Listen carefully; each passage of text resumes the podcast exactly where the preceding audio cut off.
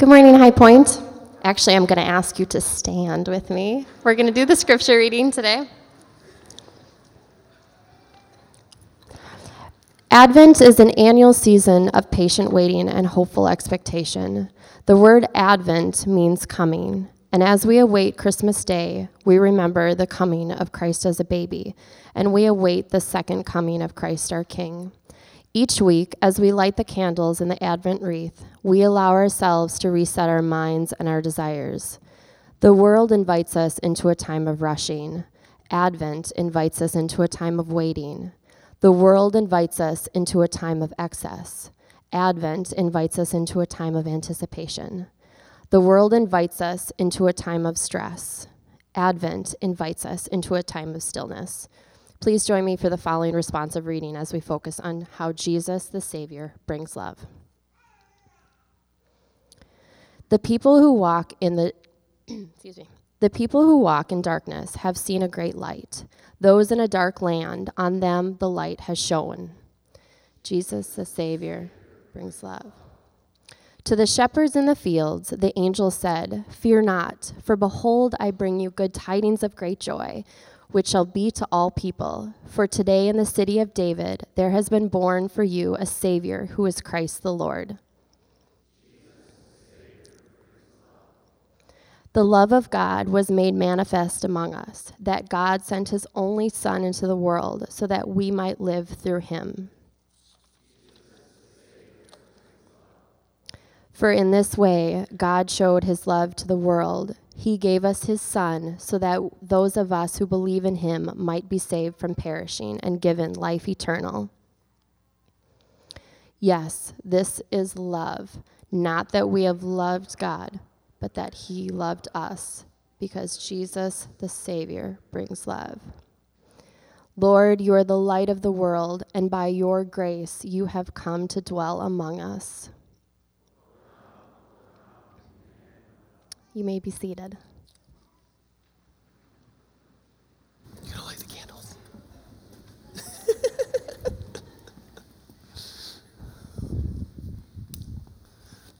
It's great when they turn your mic on and everybody can hear me whispering to you. Great job, you guys. That was, right, this cue you're supposed to hit.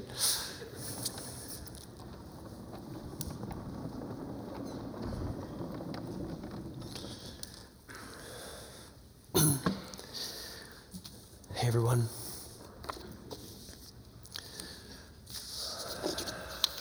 Okay. I've been sick for about five days. You're probably going to hear that in my voice and the disorganization of my sermon. Okay? For the last few weeks, we've been doing a series called Joy to the World, and we've based it on sort of the, the text of the carol Joy to the World, which wasn't actually written as a Christmas song. Um, and so for the last um, four weeks, we've been going through this kind of an order. So, first was let every heart prepare him room, because if there isn't devotion to Jesus in our hearts, there is no song of joy to the world through us, right? The second is let men their songs employ, which is that we're supposed to be people of the song. Like that the, our devotion to Jesus is supposed to come out of us, and it's supposed to come out of us like a song would come out of us, that, it, that there's beauty in the tone and music of it, and that there's content that comes out in its lyrics building conviction in others, right? The third is let earth receive her king, and we talked about the fact that the, the church actually is the place where human beings have intentionally tried to align themselves to receive Jesus as king in this life right here, right now, while he is not, he is not forced or taken control of all of his kingdom, which is the whole universe and all of the earth. But he actually, we receive his lordship, his kingship in the, in the church, receiving him not just as Savior, but as prophet, priest, and king, right? And then last week we talked about um, four, he comes to make his blessings flow, that when we receive him as king, his blessings are supposed to flow out of us and touch the world. More than 90% of our lives, we live outside of the, ch- the church and direct religious devotion. We live out among people, and um, his blessings are supposed to flow from us to them, both in the message of the gospel for them to hear, but, but also in everything that we do. That everything we do is meant to, out of faithfulness, produce fruitfulness that in the lives of others should aid in their flourishing. Right? So, um, this week is the last one. and it's based on this He rules the world tr- through truth and grace. Now, if you've been around church, you may have either heard learned this as the Our Father, or in the Baptistic tradition, maybe the Lord's Prayer. Um, but almost everybody knows the one explicit prayer that Jesus taught people to say. And um, it goes like this in the Gospels. They ask Jesus, How should we pray? And Jesus says, You should pray like this. He doesn't say you should pray this prayer, but he says, This is how you should pray. And this is how it starts Our Father in heaven, let your name be holy, or hallowed be thy name, right? Your kingdom come, your will be done on earth as it is in heaven. Now, that's exactly how every Christian prayer probably ought to start that God is King and Lord. We want his name to be seen for what it is. We want him to be seen and savored and enjoyed in all the world and in us. And because we believe that God's ways are right, we want his will, that the rightness and goodness and the beauty of his truth to reign everywhere, right? And that's, that's exactly the way it should be in our hearts, right? But you could imagine if you were listening to this prayer as a, as a believing outsider, like somebody who doesn't believe in Jesus as the Messiah, you could see how that is that, that you would have some questions based on those lines. because those lines are a desire for power in a way. It sounds that way. It sounds like we're saying, God, what we want is for everything in the society we live in, in the civilization in which we abide, we want it to be exactly the way you want it. And so a, non believing person could say, well, okay, wait. Exactly how do you want his kingdom to come? And exactly how do you want his will to be done on earth as it is in heaven? Does it mean you want him to give you control so that you can make us all do what you think he wants us to? Right? And that's, an, that's a really important question. And it's one of the reasons why in that song, A Joy of the World, it's explicit that he does rule the world, and he rules the world through truth and grace. right, as, uh, in this last year, I have gotten rid of about about 85% of my news consumption I've just gotten rid of for various reasons I've mentioned in other sermons and will mention in the future. It's mostly because about 75% of news is gossip, not news, and gossip is sin, and news is helpful, right? Um, and so, but, but you don't have to look very far to know that the, the world is full of people who do want power to tell other people what to do. They want to bring in the kingdom that they believe is good, not through grace and truth, but through power and police and computer surveillance and artificial intelligence, right? Like, it, you don't have to look very far to know that, um, that Putin has some desires for how, how rule should come to Ukraine. And, um, and in India, there's an increasing move to a Hindutva government, which is, which is nationalistic and Hindu first. And I was just there. The, I, I've been to India six times, and I've never seen police show up at a meeting I was at. But it happened two out of four meetings I was at this last time, right? Or um, in China, they actually have in certain cities now, they actually, ironically, this is for anybody who like lived in the 90s, they, they actually call their um, intel, artificial intelligence that can look at everybody, they actually call it Skynet. Like from the movie Terminator, right? That's got to be a joke, right? But they're, they're honestly tracking everyone, everywhere, all the time, at every moment, and everything you do affects your societal score. And, and guess what there's a major deduction for? If you're a Christian, if you're friends with Christians, if anybody in your family is a Christian, and these decide things like whether or not you can get loans and whether or not you can go to the good colleges and whether or not you can get government jobs and all of that. Right? Europe can't even decide if they can let Britain do their own thing or not. And it comes right down to us. Like our governor election just last month was less than 1% difference of one half of the state wanting things one way and the other half of the state wanting things another way, and the losing half of the state wondering if the winning half of the state is going to be gracious or whether that half of the state is going to try to make everybody else do what they want them to, or if the other side had won, if they would make everybody do what they want to. There's, there's all kinds of people who want power to bring in the kingdoms they desire. And one of Jesus' most famous lines was him explaining that this was supposed to be the greatest contrast between his followers and the world, the city of God and the city of man. Right? In, in Mark chapter Mark chapter 10, when Jesus is going to Jerusalem and his followers now understand that he's the Messiah. And so the Messiah is going to be the ruling king. The ruling king is going to have a cabinet. And so it's time to fight over who gets to be who in the cabinet. And two of the disciples say, Can I be number one and number two? And Jesus turns to them and he says this He says, You know that those who are regarded as the rulers of the Gentiles, the Gentiles is all the non Jewish nations, okay? That they lord it over them and that their high officials exercise authority over them.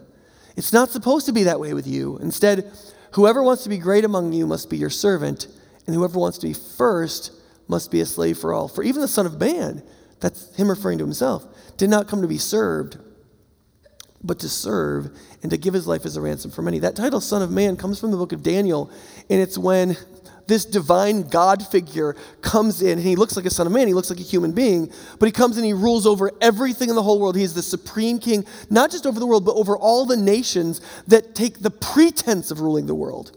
Babylon and Assyria and Rome and all these great ruling things. The Son of Man comes and destroys them, and he rules over all things. And he's like, even the Son of Man, who will destroy the great Babylons and Assyrias and Romes and United States and Chinas of the world ultimately, and will rule over all people. Even I, he said, I did not come now to rule, I came to serve and actually to give my life as a ransom for many people that part of the most fundamental functionality of bringing rule at this time for Christians is meant to be that we bring the rule of God. Make no mistake, the rule of God, His kingdom, and we bring it through grace and truth.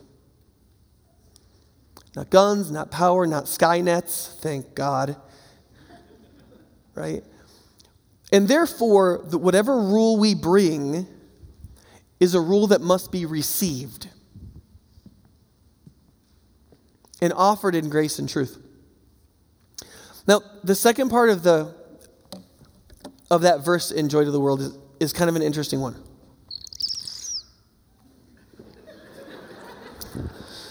Sorry, I'm just I'm, I'm not well. Um, he says he it says he rules the world through truth and grace, and then there's this line, and makes the nations prove the glories of his righteousness and the wonders of his love. Right? How many times have you sung that verse? Do you realize what it says? Right? What, he, what he's saying is, is he's saying, by means of his rule through grace and truth, and by means of the, na- the way the nations rule in power and authority and lording it over people and trying to force people to do what they want them to do and to try to create a good kingdom in the world by the means of force and power rather than through persuaded virtue, through grace and truth, there's an enormous contrast. And God, through that action, is forcing, without force, through the nature of reality, he's for- forcing the nations to demonstrate over and over and over again that he is right, that what he calls righteous is righteous, and what he has done for people is full of the wonders of love. Because we keep trying to make these utopias, we keep trying to make these great kingdoms, and they don't ever become great. They knock on the door, they have great moments, but even in success, we tend to get fat and happy, and we not, tend to think that our success is based on our greatness rather than our goodness. And we think that we can slide, and we think that we're not like other men and women, and then we plummet back into the ash heap of history. And the way the kingdoms of the world function, the way the church is meant to function in it, and the way these two are meant to interact, over time, if we do what we are supposed to do, it will display the grace and truth of the rule of God. And in contrast with the city of man, it will produce a proven display of the glories of his righteousness and the wonders of his love. And that's what we're doing all the time. That's what Jesus did in his ministry. The ministry of Jesus made the powers of the world look foolish and stupid and arrogant and violent and controlling. And it made Jesus look great.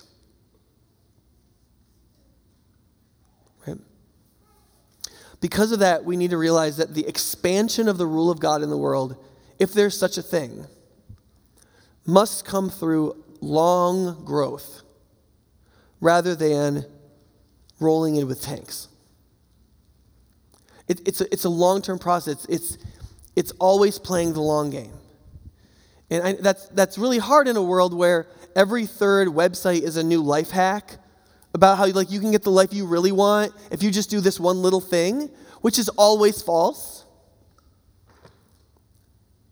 To try to create joy in the world the short way will always either cost you shallowness or will cost other people their, their life and happiness. The only short ways to more joy are giving yourself more completely to your basest, most glandular desires, which destroy the future you. So they either steal from the future you or they steal from the present other people. Because you have to take it from them in a way that doesn't bless them, ultimately. Only, only the gospel functioning in its full grace and truth in the world, in all relationships, slowly grows something that is increasing the benefits of all people so that more people can be more joyful over time, that the pie of joy grows with our need for it, rather than us taking it from each other. Right? So, the way Forster says this in the book is he says that the, the joy of God can only go out from us to the world for them through sustained and virtuous expression. Those are two very carefully chosen words. Through sustained expression and through virtuous expression, right?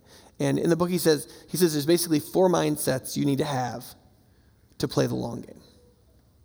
Right? The farmer always plays the long game. He knows that you can get production if you wait for the good things to grow. But if you try to make it, you can't make an eggplant, right? You can't, you got to, you got to wait for it. You got to grow the thing and you got to wait for it. You got to play the long game. You got to do what's necessary to get there, but you can't make it happen. You can't make it happen faster than it wants to happen, right? So let's look at these four mindsets. And the way you can split these up, you can split them up. It could have been two long points, right? So the first two are prudence, that is being wise. And the other two are fortitude, that is being faithful. Right? So the, the first one is our mindset which is the first of the mindsets is a sensitivity to the rules of life, or what, what sometimes we call contextualization or discernment. So Forster says this if the, if the love of God and the rule of God and the truth and grace of God are going to go out into the world, we have to do it in such a way that other people can receive it. Okay? Um, it's easy to say people aren't going to like the truth, and so they're going to mean they're not going to accept what we say. Okay, there's some truth to that. But one of the things you always have to grapple with is that people really liked Jesus. Like the masses of people really liked Jesus. The sinners came and wanted to hear what he had to say, and they didn't get really offended by the fact that he was always discoursing on righteousness. It didn't seem to bother them. It wasn't, it didn't have a self-righteous thing to it. They, they could listen to it and they still liked him, right? And it was always the elites or the highly religious people that got really upset about him. Even in the book of Acts, even as the Christians were living among people who were not like them and they were very different, in many situations, they were looked on very highly. Now, in certain situations, usually elites stirred up hatred towards them, and in that bigotry that they created, people attacked the Christians. But in most cases, nobody had a problem with the Christians until somebody in the economic, religious, or political elite stirred up bigotry. Right? So in Jerusalem, it wasn't until it wasn't until the religious leaders stirred up bigotry against the Christians that there was a persecution there. Until then, everybody loved them. They met in the temple courts daily. The normal person had no problem. They loved it because they took care of the poor. They didn't take just care of their poor, but everybody's poor. They lived decent, good lives. They were constantly seeking to be more godly. Like, yeah, they thought they were kind of heretical or they didn't believe the right stuff. We, we don't believe like them, but they're good people right? And it wasn't until the religious leaders stirred up trouble that there was trouble. Same thing in Ephesus. The gospel is growing in Ephesus. People in Ephesus didn't have any problem with the church. They loved people in the church in Ephesus until people stopped buying silver cast idols. When it actually affected the city so much that the amount of superstition about the goddess Diana, which people literally traveled from all over the world to the second wonder of the world, the Temple of Diana in Ephesus. And they saw an effect of this in Diana's hometown, where we have the largest wonder of the world dedicated to her. People in our own city don't believe in her anymore, and people aren't buying our statues, and it was costing them their bottom line, and they were the biggest metal industry in the city. They stirred up hatred against the Christians. They've said that you know, they hate the gods and they're attacking our people and they're lying to folks and they stirred up bigotry and hatred. But until then, people in Ephesus loved the Christians. Same thing in Antioch, same thing in Corinth, same thing basically everywhere. So don't, don't let our, we shouldn't let ourselves off the hook too quickly. That if people don't like us, that it's just because people are bound to not like us because they're wicked. That's not true. Most elites will find us threatening, and that's they're not going to like that, and oftentimes they'll stir up bigotry against us. That's just the way it's always been, it's the way it always will be. We serve a different king. Anybody who purports to be king is going to find King Jesus threatening, and the only people that can get it is us. Okay, that's normal. Everybody's disliked for various reasons, right? But what we need to realize is that what Forster talks about is that as we live among the people who live around us, we have to think in terms of both the implicit gospel and the explicit gospel. When, when are we supposed to behave in line with the kingdom of God and show its beauty to people as we do it? And, and to what extent and which words do we add to it to help them understand where we're coming from? So that the kingdom of God can infuse as well as be declared among the kingdoms of all peoples, right? One of the passages that talks about this is in Colossians 4. He says, Devote yourselves to prayer, being watchful and thankful. And pray for us too that God may open a door for our message so that we may proclaim the mystery of Christ for which I'm in chains. Pray that I may proclaim it clearly as I should.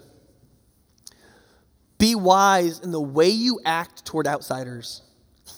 Make the most of every opportunity and let your conversations always be full of grace, seasoned with salt, so that you may know how to answer everyone.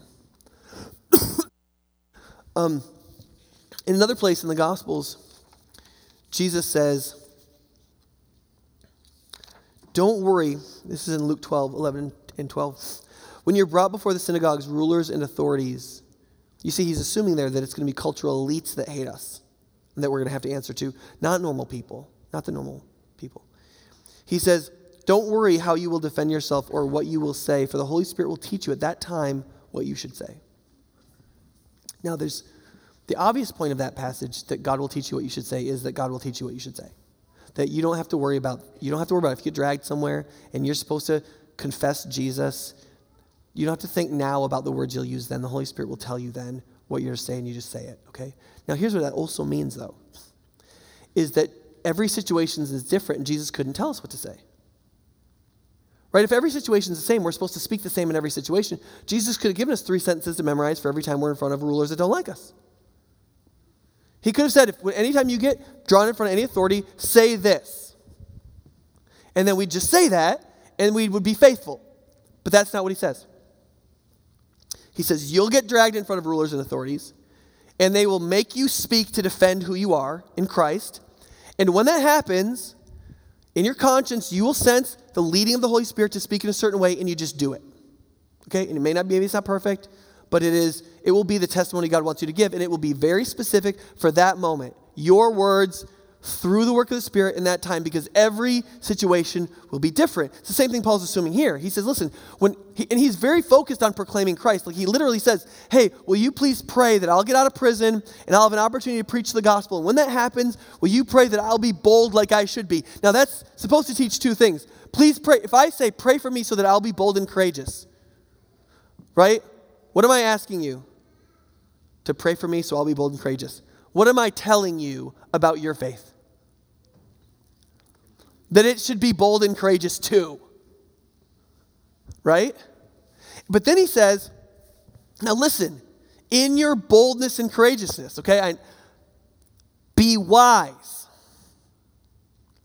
Especially in the way you behave towards outsiders, because people who know you less and get you less are more prone to hear something different than what you're trying to express, and they're more prone to take you differently and misunderstand you. And maybe it's for, for reasons that they want to misunderstand you, and maybe it's for reasons that they just do misunderstand you. And so you have to be wise in the way you relate to people who don't think exactly the way you think or don't understand the gospel or the glory of Christ. And he said, therefore, you want to make the most of every opportunity. And he said, so, so let your conversations be full of grace, seasoned with salt. Seasoned with salt is probably a reference to truth. That there is, there is something that, that doesn't change. There's a preservative in what you're saying. It's seasoned with the salt of the truth, but it's full of grace, right? So if you're serving a meal to an outsider that you're speaking to, he's like, think about it this way you've got this big meal, the plate is full of food, and that whole plate of food is grace. There's a lot of it, right? And now, to bring out the real taste of what's there, you have to sprinkle salt on it. It's the only way to preserve it and to magnify its real meaning. But if you think of the ratio difference, right, it's a little bit of salt, it's a lot of grace, right? The meal is grace, the seasoning is truth. And so, in all of the grace that we give, the taste of truth should be in there. Every bite should have a savor of truth, and yet it should be full of grace right? And I think he says that because naturally, especially if God gives us a boldness that we seek in our faith, that boldness will, will tend towards truth, right? Because when you feel bold, you don't go, I'm going to go hug somebody, right? You're, you're stirring yourself up to do the hard right thing. And what's the hard right thing? Well, the hard right thing usually is to be tough somehow. There's like a natural, like, courage should include sword swinging. Like, there should be an active, strong thing, right? And so we naturally want to just like hit somebody with the truth shotgun and like tell them how it is and like that's courageous and sometimes it is time to say the thing if that's true sometimes it's time to say the thing but that has to be based in the wisdom and the discernment of knowing how to handle every situation. And one of the ways that we do that is by understanding the culture that we live in, understanding the social rules that everybody's trying to understand and behave by, understanding the assumptions that they already have, understanding how they use language. Right? We, we had this debate recently in a staff meeting about whether or not we should use the word multiculturalism in the church. Should we use, should we, should we use the word multiculturalism in the church? Right? Well, here's the thing. When you say multiculturalism, depending on who you are, you'll generally have a very different reaction to it. If you are a white male, that word means you're getting moved out. If you're not, if you're a, a, what we call people of color, you, if people say the word multicultural, you probably think, oh, they get it. They get it. Like we all, like there, there's certain ways we have to behave with each other so we can all be included. Like they get it. And so th- there's the benefit of saying, if you say that word, there's the benefit for, for everybody who has a positive reaction to that word. Oh, right, multiculturalism, they get it. They get it. A whole other group of people, you say multiculturalism, it means they don't want me included anymore and it means you're going to go along with a certain political ideology that's in our colleges and it's, a, it's all wrapped up in something and there's a politics to that and there's everything that and we can't debate any of these things anymore and you're just going to shove it down our throats. So do i use the word? Should i use the word? Should we have it in our documents? Should we put it on our website? What should we do right? Right? Some churches say intercultural some churches say supracultural See, it's not easy. It's not easy. Because I want the people who have the positive response to that word to be to understand that in this church. I want them to feel like we get it, that we understand that like there's more than just whatever the dominant culture naturally is, and that we, we all need to not be on home base all the time and realize that different people hear different things different ways and like different styles and right? On Christmas Eve service, we're gonna have sign language and Spanish translated while I'm preaching. Some of you aren't going to like that. You're like, why can't he just speak American? right? And other people are going to be like, this is so great. We're so multicultural. and I get both responses. right? The minute you put a sermon into translation, you preach half as much. It's just a fact of physics, right? But if you don't, there's a lot of people you can't include. Let's move on. Hope you get the gist of that. Second is develop a wise realism. Um, the word for this is prudence, um, but people don't like to say prudence because of the word prude, the pejorative, that the, the person who doesn't like to have any fun, the person who's always like, we shouldn't do this, we shouldn't do this, it's too much frosting, you know, that kind of, that kind of person. And because when somebody says prude, you can't help but think of prunes, and prunes loosen bowels, and nobody wants to think about that. You know what I mean? Right. Hallelujah. So, so, you know, let's get rid of a 3,000 year old helpful category, right? So, but the, the concept of prudence is not merely being wise. It's not, it's not just knowing precepts of wisdom, but prudence is the ability to know exactly what the right thing to do is in every situation. It's the ability to take wisdom, to perceive with discernment what's happening, and knowing how they go together, knowing in the moment what to do. Okay? That's not easy.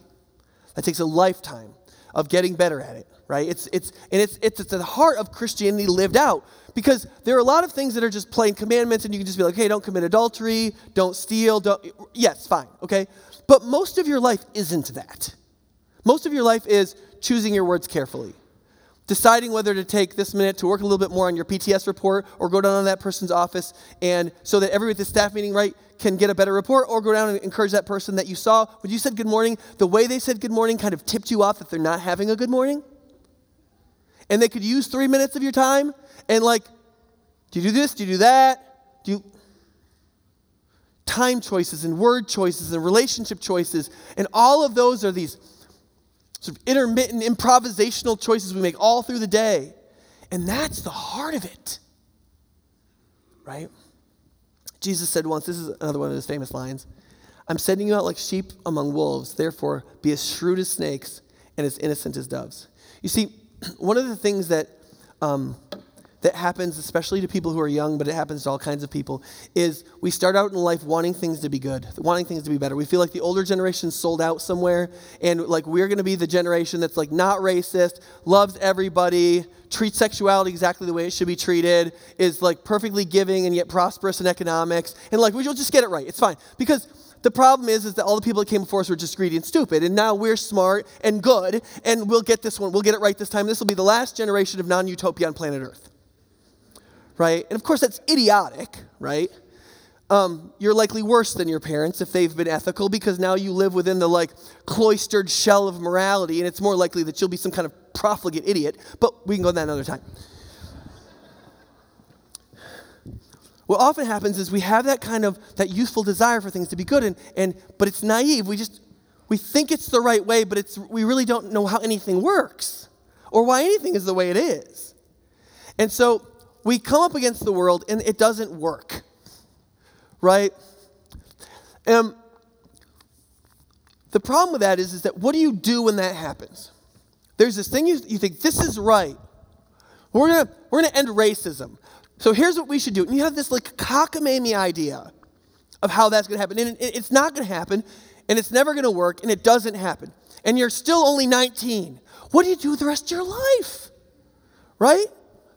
And see, what, nat- what naturally happens is if you believe that you were right, especially if you were very self righteous about it, which, you know, like, like if you went to university or something, and you, you're like, well, let's do this thing, and then it doesn't work, right?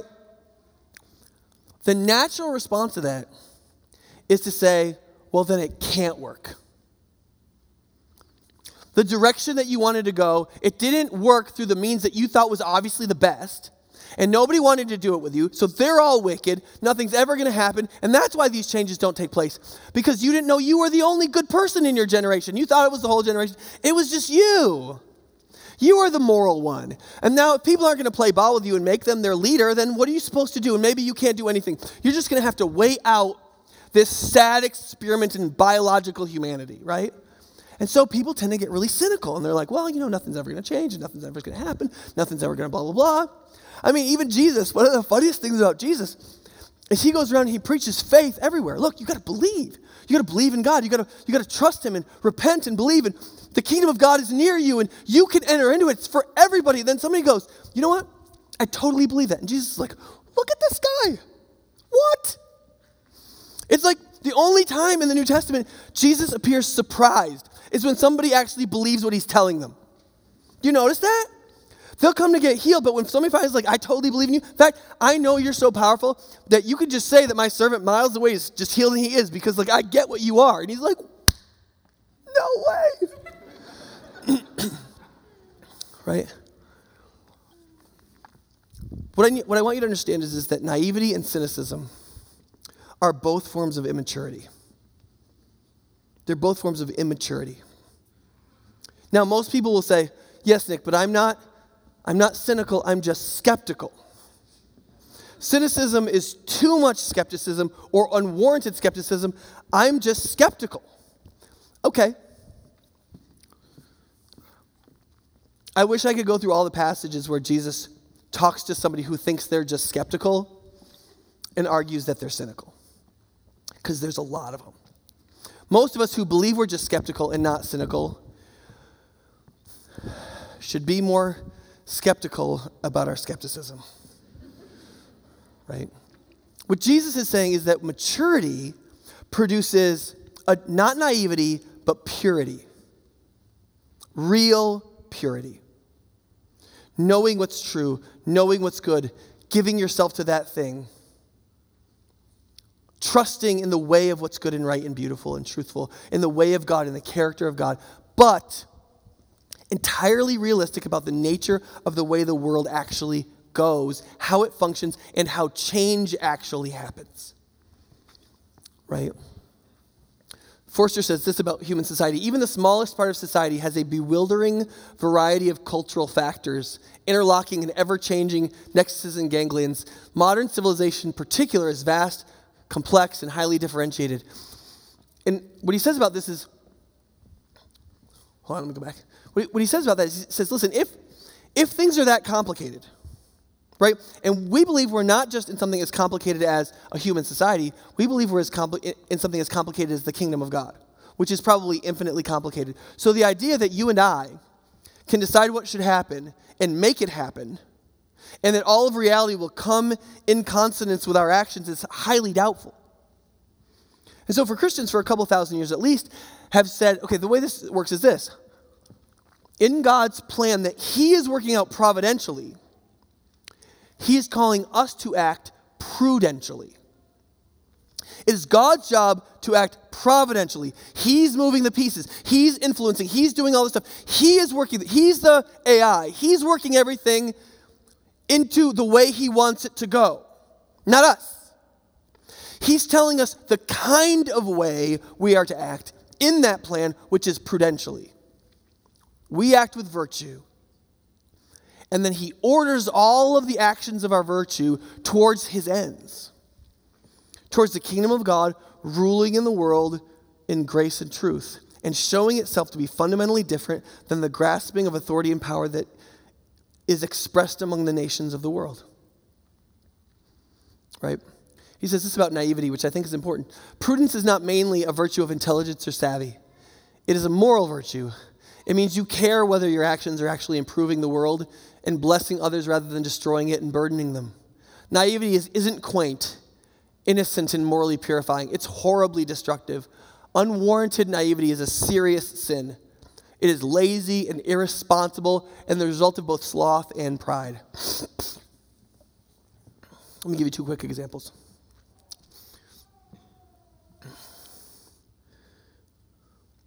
Some of the ridiculously naive ideas we have about romantic love and therefore unwarranted sexual freedoms of promiscuity and so on. That is a willful naivety that ruins and destroys the lives of many. Okay. Notice I just picked on the young people, now I'm picking on the older people. The way almost everyone in America gives to charity is hurting the poor and the needy of the world. Most of the forms of charity sell to us like we're emotional idiots. Okay, I've been to a few of these seminars They talk about raising money, and they're like, you get a child, preferably a frowning one who looks not well nourished, and you sell Americans children. You just sell them children, and they'll give money. And then, you know, you put in your mission statement the other stuff you're going to do, and you kind of work that. But like basically, people only give out of emotion. They don't care if what you're doing is working, and they just they just want you to give. Just make them feel good. There's children hurting. They're going to feel better if you give, therefore, give money. And you get mailers for this, and people come to you all the time for it.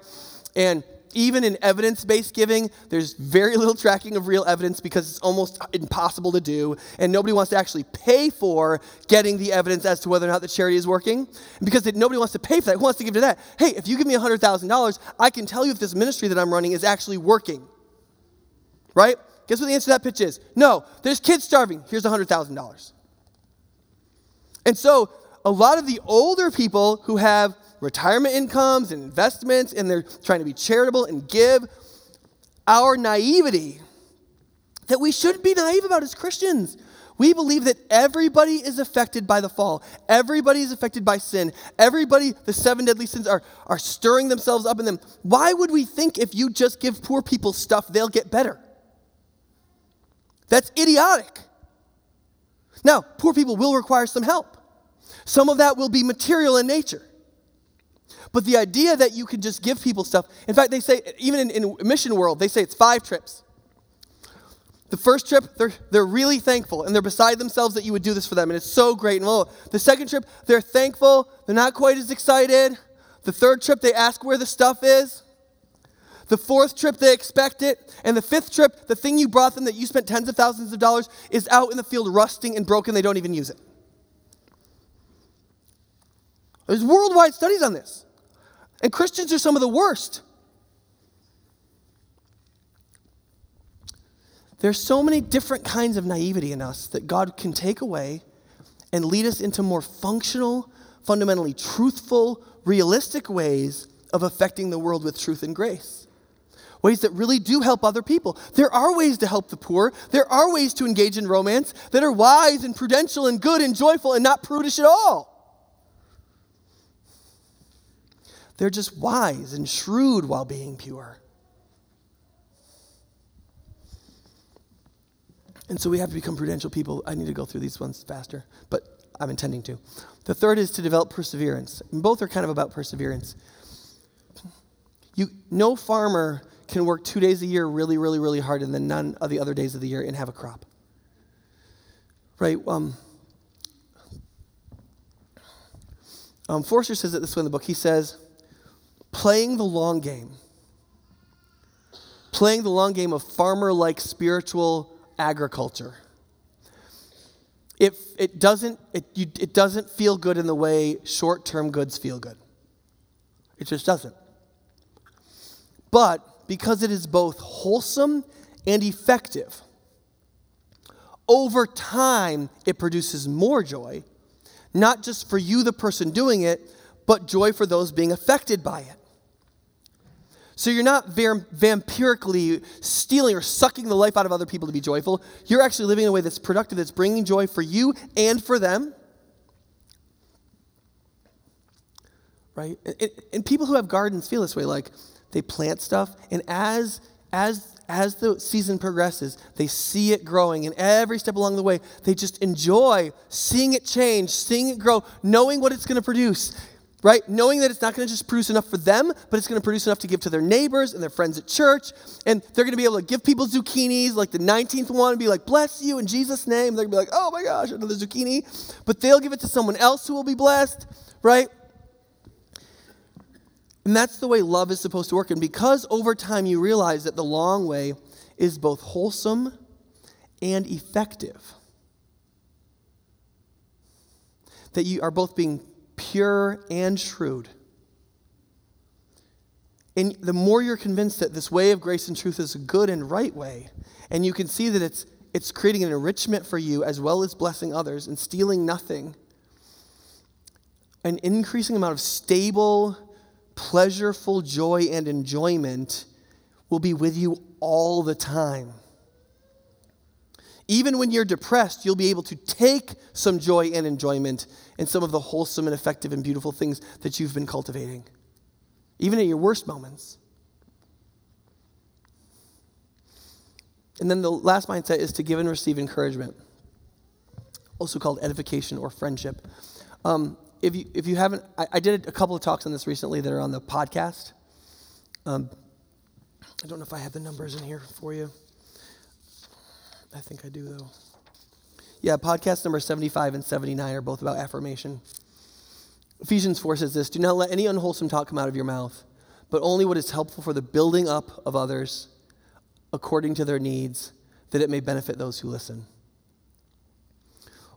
Whenever you're trying to persevere, that's great that you're persevering. But um, human beings are quitters by nature, and we are, our lives are full of discouragements. And therefore, it's not enough for me to say, I'm going to persevere. But I have to enter into the business of helping everybody else persevere in what's good. And, and not just Christians. There'll be non Christians at work that'll be contemplating some kind of sin or some kind of direction of their life where they're going to seek happiness and joy in a way that is short sighted and parasitic rather than sticking with something and doing the hard thing. And almost nobody ever does the hard thing. And it's a big reason for why they don't do the hard thing is because no one encourages them to. There's, everybody's encouragement voice is a, is a quitter voice right? When I counsel couples, I can't tell you how many people they come in and they're having trouble in their marriage, and almost everybody in their life is telling them to pitch their marriage. Sometimes even their parents and siblings. And sometimes their marriage isn't even that, that bad. But they're like, sweetie, you, because there's this knee jerk reaction, well, sweetie, you can't be unhappy. Like life is too short, right? Let's destroy as many other lives as possible so that you can feel happy for a little while while you destroy your happiness again. And therefore, both in the church, in our small groups, in our personal relationships and friendships, but also just in the people we're around, encouraging them just in the nobility they're contemplating is something good. Like if somebody got an argument with somebody, like maybe I should apologize, but they were such a bad, insert bad word, right? Instead of being like, you're right, they're a insert bad word back. You could say something like, look, I know it's when tempers flare, we say stuff that we sort of mean, sort of don't mean. But this person works here with us, man. We should we should have peace. Like there's probably something you could apologize for, and it would make you a better person. And, it, and then they would probably receive it. And, and then if they didn't, then they're a jerk. Then you're right, right? But like, there, there are people around you who don't believe in Jesus, who would not submit to the commands of God, who are not even trying to keep in step with the Spirit. But God is working in their lives already. God is working in their conscience already, and He's encouraging them to do something noble, doing something a little bit more noble and a little less ignoble, a little more beautiful, a little less ugly, a little more good, a little less bad, a little more true, a little less false. And the voice of believers in their life should always encourage them in that direction. Because, the, because most encouragement in the world is actually discouragement disguised as encouragement. Because the person is basically saying, I'm thinking about quitting. Should I quit? And the other person encourages them to quit. Yeah, you should quit. That's not encouragement. it's not encouragement. Encouragement is encouraging somebody to the good, to be their best selves, to be what they deeply would want to be in the moment of disinterested passions. When they said, when you ask them, you pull them out of the situation, what kind of person do you want to be? Everybody wants to be a good person. Some people have really screwed up definitions of what that would mean. But everybody sort of wants to be a good person. You pull them out. What kind of person do you want to be? Well, I want to be a loving person. I want to be a person people think cares about them. I want to be the kind of person who people think, like, do what I do with pride. Great. How would that apply to that relationship right now? And the answer is do the hard thing. Humble yourself. Get in there. Do the thing that you haven't tried, that you're too afraid to try. Submit yourself once more to the possibility of rejection. Do the thing that requires courage. That's encouragement. And everybody in the world needs that. Like, listen, so much of what I do is trying to encourage people, right?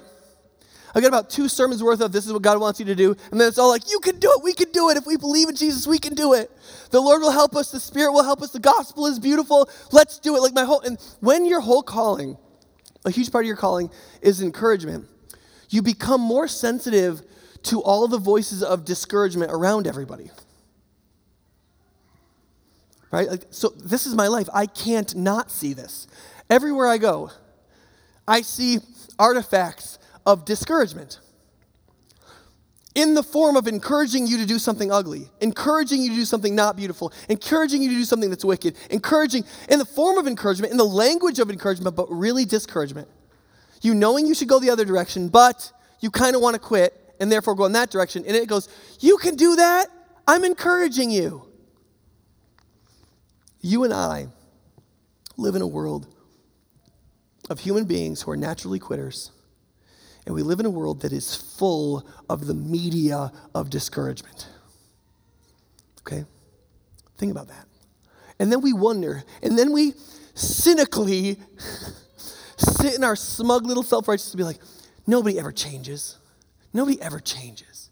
Nobody ever changes. Nobody ever changes. Of course they don't. Everybody's telling them not to and encouraging them not to, and telling them they ought not to in a hundred different ways. But we cannot be like that. We can be people of encouragement. He says, listen, Paul says, don't let anything unwholesome come out of your mouth. It's not what your mouth is for. Your mouth, listen, your mouth has divine power. You speak words and it calls things emotionally. You can't, well, if you have enough faith, you can move mountains, apparently. But you can change metaphysical and spiritual and emotional realities with the words you speak. You can cause people to blossom or attract. You can cause people to be encouraged into nobility or confirm them in ignobility. Your words have incredible power, especially if they're truly encouraging, because that's rare. And so we need to not just be given to faithfulness and fortitude in ourselves we need to realize that we all have to function as officers and encourage everybody up the hill we're trying to climb and hope that they'll do it back. Because if the joy of God is going to be for the world, if people in the world are going to experience through the flourishing of our fruitfulness real joy through us, it can't always be explicit. Many times it will have to be implicit, but there are a thousand ways to preach the gospel implicitly and strongly. But we are going to have to be long game people. We're going to have to be people who understand the context we're in. We read the times, we understand the moment, we understand the social rules around us, and we learn how to preach the gospel implicitly and explicitly in the world we live in. People of prudence who are not cynical and not naive, but have grown strong in wisdom and know what the right thing to do in each situation is. Increasingly. Never perfect. You're never going to be perfect but you can be increasingly wise in those things. Right? And then growing in fortitude and strength and self control and perseverance. So that time after time after time you can keep feeding. Because that's how the world really changes. Even when things seem to happen in a moment, that just was the tipping point of a long work towards that thing that you didn't really notice was happening before. And then things rapidly change. They don't rapidly change, nothing rapidly changes. It seems that way to observers, but people on the inside will tell you how it has been coming for 20 years or 2,000 years. And lastly, in a world of quitters and in a world full of the media of discouragement, we need to be encouragers, first of each other, and then to everybody around us, to speak words that are not unwholesome, but are full of building them up towards a good direction. Because any way they get built up towards a good direction, any place where they choose nobility, any place where they choose what's right over what's wrong and do it the hard way, they're moving towards the possibility of responding to the conviction of God. They're choosing not to degrade themselves in sin, but to open themselves up to something that is noble that they could explore, and God will work in that. And if we do that, then the joy of God won't just be for us to receive our King. The joy of God will be something that the world receives through us. And how the Bible speaks about the early Christians, that most of the people liked them. It was only the rulers that hated them and felt threatened by them. People will start to feel like that, like that about us again.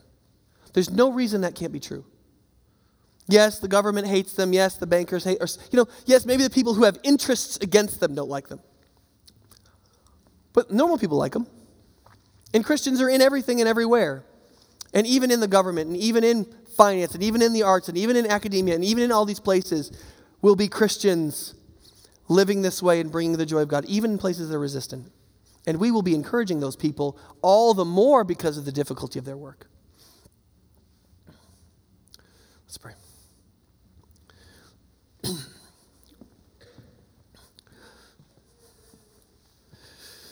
God, we pray that you'd help us to be a people who make room for you in our hearts, who sing your song and employ it in the world, who receive you as our King, who want to see your blessings flow, and that increasingly experience your rule in the world through grace and truth.